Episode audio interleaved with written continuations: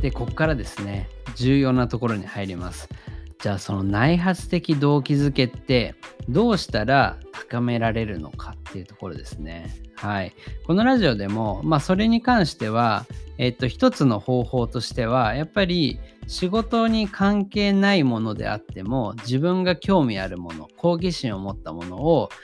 仕事の10%とか20%でもいいから、まあ、やる環境を作るだったりとか、あるいはもうプライベートとか副業でそういう時間を作るみたいな、個人ベースだと、まあ、ワクワクすることを自分で見つけようぐらいで説明ができたものかなというふうに思っています。ただ、やっぱり会社っていう組織の中で、えそれを仕組みとしてみんなが内発的動機づけで動けるようにしていくためにはどうしたらいいかっていうところってもう一歩ちょっと踏み込まないといけないのかなっていうふうに考えていたところこの本にはしっかり書いてあってこれは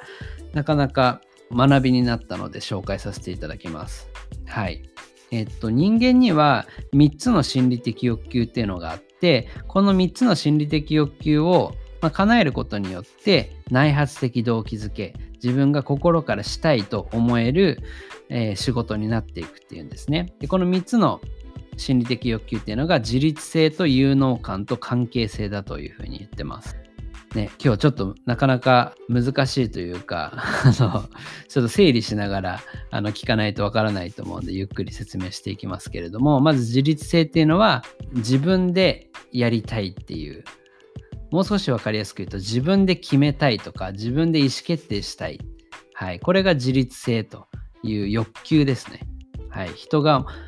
ある意味人間的に持っている欲求なんだそうですね。はい。で、2つ目が有能感。有能感というのは能力を発揮したいっていうものですね。自分の能力をフルで発揮できる状態になりたい。で、3つ目は関係性。人々といい関係を持ちたいと。とか、まあ、人に信頼されたい。人を信頼したい。人とのつながりを持ちたい。まあ、こういったものが3つの心理的欲求。この3つを、え、適度に満たしてあげることによって、えー、内発的動機づけが、えー、作られるという話になります。はい。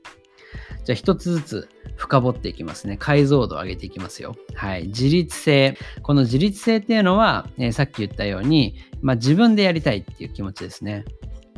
もう子供とかってめちゃくちゃあるじゃないですか。あの、僕がやるのっていうやつね。自分でやりたいっていう。うちの子たちももう真っ盛りですけどね。服を自分で着たい。お菓子の袋を自分で開けたい。こういうのは人間が本来持っている自律性という心理的欲求なんだそうですね。はい。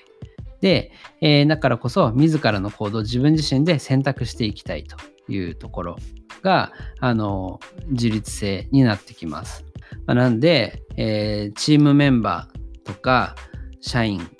のマネジメントを考えた時にそのメンバーが自分自身で自己決定できるような環境をいかに作っていくのかっていうところは、まあ、ポイントになってくるかなというふうに思います。はい。で逆になんでこの自律性がなくなってしまうのかっていうところで大きな2つの罠っていうのがあるらしいんですけど1つは組織の罠っていうところ。もう1つは責任の罠っていうものがあるらしいんですけど、まあ、組織の罠っていうのは、まあ、過度に分業が進んでいたりとか指揮命令が非常にあの強くなってしまったり管理がきつくなってしまったりする。まあ、こういった状況に置かれると、やっぱりメンバーっていうのは、なんか自分が歯車の一つになったようにま感じてしまうっていうところがあるので、まあ、自分自身で自己決定できていないという感覚を持つっていうのが一つ組織の罠ですね。組織っていうのは、でも基本的に一定分業が必要だったり、指揮命令系統が必要なのは、もちろんあのあると思うので、やっぱりこの組織であるがゆえに、自己決定がなかなかできないってことが起こりがちっていうところですね。で、もう一つは責任の罠っていうところで、やっぱり数字の目標達成とか、えー、そういった圧力を、えー、会社からかけられればかけられるほど、まあ、マネージャーとかがより管理的になってしまう。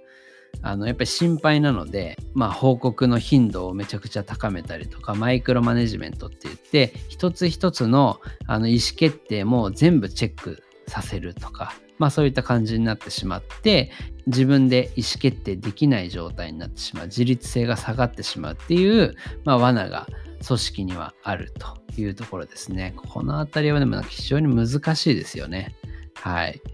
やっぱり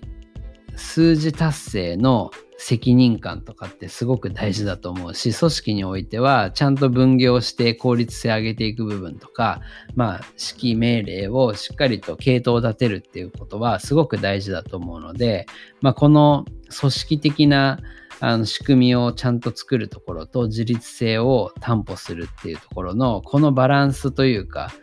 その両立というかそれが非常に難しいのかなというふうに感じました。はい。で、まあ、それを、まあ、そうは言っても、あの、何かこう解決できる方法はないのかっていうところで、一つ、まあ、目指すべきものっていうのが学習する組織っていう考え方ですね。はい。これも、あの、本になってるみたいなので、今後ちょっとより深く学んでみたいなと思うんですけども、まあ、簡単に言うと、ビジョンみたいなものを競争一緒に作ってみんなで共有していくで、日々起きる現実に対して、そのビジョンと現実の差分っていうのを、まあ、どんどんこう感じ取って学んで経験して、えー、改善していく。それを蓄積してデータベース化していくっていうのが、まあ、学習する組織みたいですね。まあ、ある意味、こう、すごく小さい範囲の問題とかを毎回毎回学んでいくっていうよりも、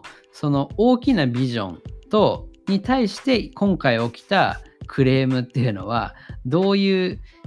意味があったのかみたいなことを都度こう対話していくみたいな感じですかね。で対話することによって自分たちのビジョンに対しては今回のクレームはこういうふうに解釈できるからこそ今後はこういうふうなえ形で対応していこうみたいなかなりこう大きなビジョンに毎回遡ってその差分を意識して、え改善を進めていく。でかつ、まあ、そこで得たノウハウとかナレッジっていうものを蓄積していってえ今後はよりみんなで汎用的に使えるようにするっていう、まあ、これが学習する組織っていうふうにあの言われてるんですけど、まあ、こういった組織を目指すことによって、えー、組織の罠っていうものにあの、まあ、入らなくなって自己決定ができるようになっていくと。ね、やっぱりデータベース化されているし、かつ一つ一つのただのこう問題解決の方法とかマニュアルとかではなくて会社のビジョンとか大きな目標に向かって自分がどういうプロセスで意思決定をしたらいいのかっていうのがちゃんと共有されてる状態を作るっていうちょっと難しいですよね。なかなか難しいんですけれども、やっぱり、まあ、そこの暗黙知って言われるんですけども、なかなかこう言葉では伝えづらい、えー、ナレッジみたいなものが社内でちゃんと共有されているっていう状態を作ると、一人一人が自己決定、自分で意思決定をすることができるようになっていく。これによって自律性が上がっていく。ので内発的動機づけで働けるっていうこういう順番なんですね。はい。まあ、分かりやすい例で言うと、まあ、リボーンの話よく出ますけれども、社内で、まあ、Notion っていうツールを使って、えー、いろいろなあの学びとか日々あったことのデータベース化をしてたりとか、ミーティングのログを全部残したりとかしているんですけれども、そういうのは企業の中においては、こう、共有値えー、になっていくので、まあ、それをみんながちゃんと学ぶことによって自分で意思決定できるようになっていくというところで、まあ、自立性がより担保されていくっていうところにつながってるのかなというふうに感じました。はい。じゃあ2つ目いきますね。はい。有能感。この有能感って何なんだろうなって思ったんですけれども、なんか読んでいくとすごく解像度上がっていきました。まあ、有能感でさっき説明したように自分の能力発揮したいっていう人間の根本的な欲求であると。でもう少し言うとなんか自分にとって最適な難易度の課題とかあの挑戦っていうものに対してまあこうやってみてそれが達成できた時の達成感を味わいたいみたいななんかそんな感覚みたいですね。はい。まあ、なんで分かりやすく言うとなんか勉強とかで、テスト、テストに向けて勉強して、なんかいい合格点が取れて達成するとか、子供の頃からやっぱこういう有能感みたいなものも、あの、いろんな時にこう味わっていたりとか、部活とかでもね、そういうのってあると思うんですけれども、この有能感をえどう作り出すのかっていうところで重要なキーワードがフロー体験だっていうふうに書いてましたね。フロー状態に入るとかね。あの、人間ってこれ全然関係ないんですけど、時間を操れるらしいですよね。あの、量子力学の 最近流行りの話で言うと。でも本当に自分があの本当の意味で集中状態に入ると時間って長くなるらしいですよね。はい。時間がどんどん短くなってしまうような感覚に陥ることはよくあると思うんですけど、あの、本当に集中すると時間を長く感じるらしいですね。まあ、それがある意味フロー状態っていうものなんですけど、このフロー体験っていうものを、まあ、感じられるようになると、この有能感っていう自分の欲求が満たされるっていうところですね。はい。じゃあどうやってこのフロー体験作っていくのかっていうと、最適な目標とか課題の設定、そして、えー、成果に対する迅速なフィードバック。はい、このあたりが重要みたいですね。はい。まず、まあ、受験勉強とかで言うと、やっぱり自分の目標があの自分のレベルに全く合ってないような、あの、なんか学校、なんかいきなり東大にね、入ってください。そのためにこの、これを勉強してくださいっていうと、まあ一部のなんかこう頭いい人だったらよっしゃってなるかもしれないですけど、ほとんどの人はいや、もうだって絶対無理だみたいになって、逆にモチベーション下がっちゃうというか、フローに入らなかったりしますよね。あるいは、そもそも目標が不明確だったりする。うん。なんか、あの、とりあえずこれ勉強してくださいって言われて、まあなんでしょうね、学生だったら、なんか世界史こんだけ勉強してくださいって言われても、その目標がないみたいな、受験とかは特にないんですけどとかって言われると、やっぱりこう、いまいちフロー状態入れなかったりするとかってあると思うんですよね。はい。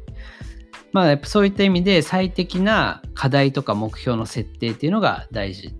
で、あとは、えー、成果に対する迅速なフィードバックっていうところで、あの日々こう自分で実際やってみたこと、例えば、そうですね、企画書を作りますって言った時に、あの一生懸命自分の中で、えっと、ハードルはちょっと高かったんだけれども、あの、組織カルチャー作りのための作戦資料みたいな、戦略企画資料みたいなものを作ってって上司から言われて、まあなん、なんかちょっと難しそうだけど、やってみようと思って、えー、やってみたんだけれども、まあなんか上司から全然フィードバックがなくて、あ、ありがとうみたいな感じでこう終わってしまうとか。こうなって、やっぱりフィードバックが、えー、しかもスピーディーに来ないと、やっぱり結構こうフロー状態に入れなかったりする。で、日々、こうそこはスピーディーにポンポンフィードバックが、まあ、返ってくる状態っていうのが入ると、あ、ちゃんと見てもらえてるんだ。あ、ちゃんとフィードバックが来て、こう改善したらいいのかっていう感じで、えフロー状態に入っていけるっていうところですね。なので、まあ、この最適な目標、課題設定、そして迅速なフィードバック、この2つがあると、人はフロー状態により入れるみたいな感覚。フロー状態に入るっていうのは自分の、えー、有能感を、えー、本質的な欲求ですね、を満たすことができる。これによって内発的な動機づけになっていく。はい。増えてきましたね。自律性というのが。で、最後は関係性ですね。まあ、ここは割とシンプルですね。やっぱり人間って本質的に人と支え合いたいとか、貢献したい、あるいは貢献されたいっていう、えー、気持ちがあるので、やっぱり、え、こういった関係性をちゃんと仕事でも感じられるような、えー、仕事をするっていうのが、まあ、すごく大事ですよという話ですね。はい。ここではアダム・グラントっていう方が、えー、っと出しているギブアンドテイクっていう書籍ですね。こちらの紹介がされてました。はい。まあちょっとこれの詳細は興味ある方ぜひまたあの調べていただきたくて、えっとね、中田さんの YouTube 大学でも確か 紹介されてた記憶がありますね。はい。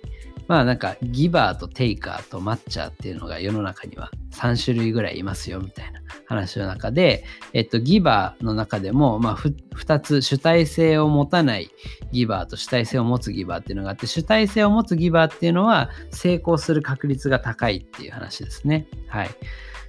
からこそやっぱり他者に貢献するっていう態度を通じることによって、えー、人はその関係性の欲求を感じて幸せをま感じやすくて、まあ、それが内発的動機づけになっていくっていう話ですね。やっぱりこういった、まあ、他者との関係性の中でいかにこう貢献をするっていう、まあ、行動を、えー、し合えるような仕組みを作るかっていうのも大事っていうところですね。あとはまあやっぱりワンオンワンとかで、えっと、傾聴していくことによってあちゃんとこう聞いてもらえてるんだっていう人の関係性を感じるっていうところとかも、まあ、非常に重要になってくるのでやっぱりワンオンワンとかも、まあ、こういったところに聞いてくるでやっていくことによって内発的動機づけがまあ、あの、醸成されていくみたいな感じですね。はい。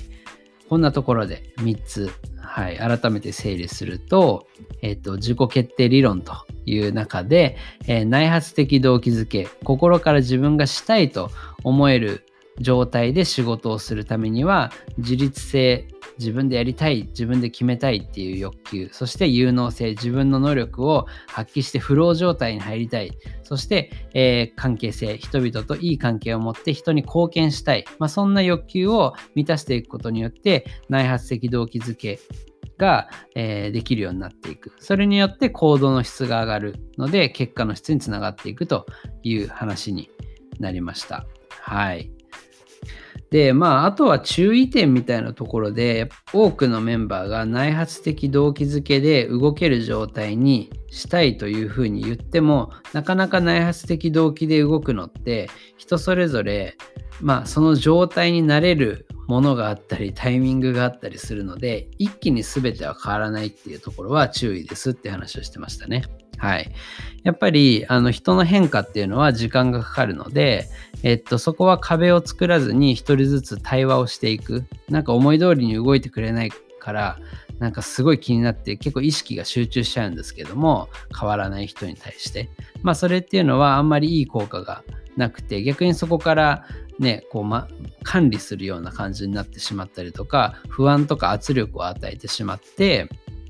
え、ー、と、より内発的動機じゃない、むしろ外発的動機になってしまうということが起きるので、まあ、そこは、えー、一人一人、今、対話をしていくことによって、少しずつ、まあ、個人の変化っていうのを、まあ、起こしていくっていうのが、えー、組織開発においては大切ですよという話がされていました。はい。この、まあ、今回で言うと、行動の質っていうところって、非常に仕組み的にやるの難しいですよね。まあ、だからこそ、まあ、対話を通じて作っていくっていうしか、まあ、方法がないところだし、非常に現場に関わってくるところだなというふうに感じました。はい。なので、まあ、現場のマネージャーとかが、えー、メンバーにどう関わっていくのかっていう時に、まあ、この内発的動機づけでどう動いてもらうのかっていうのをま考えていく必要がありますよね。はい。まあ、ここはある意味なんかマネージャー向けの内容になるのかなっていうふうには感じました。もちろんコンサルとかでも聞いてくると思いますけれども。はい。っていうところで、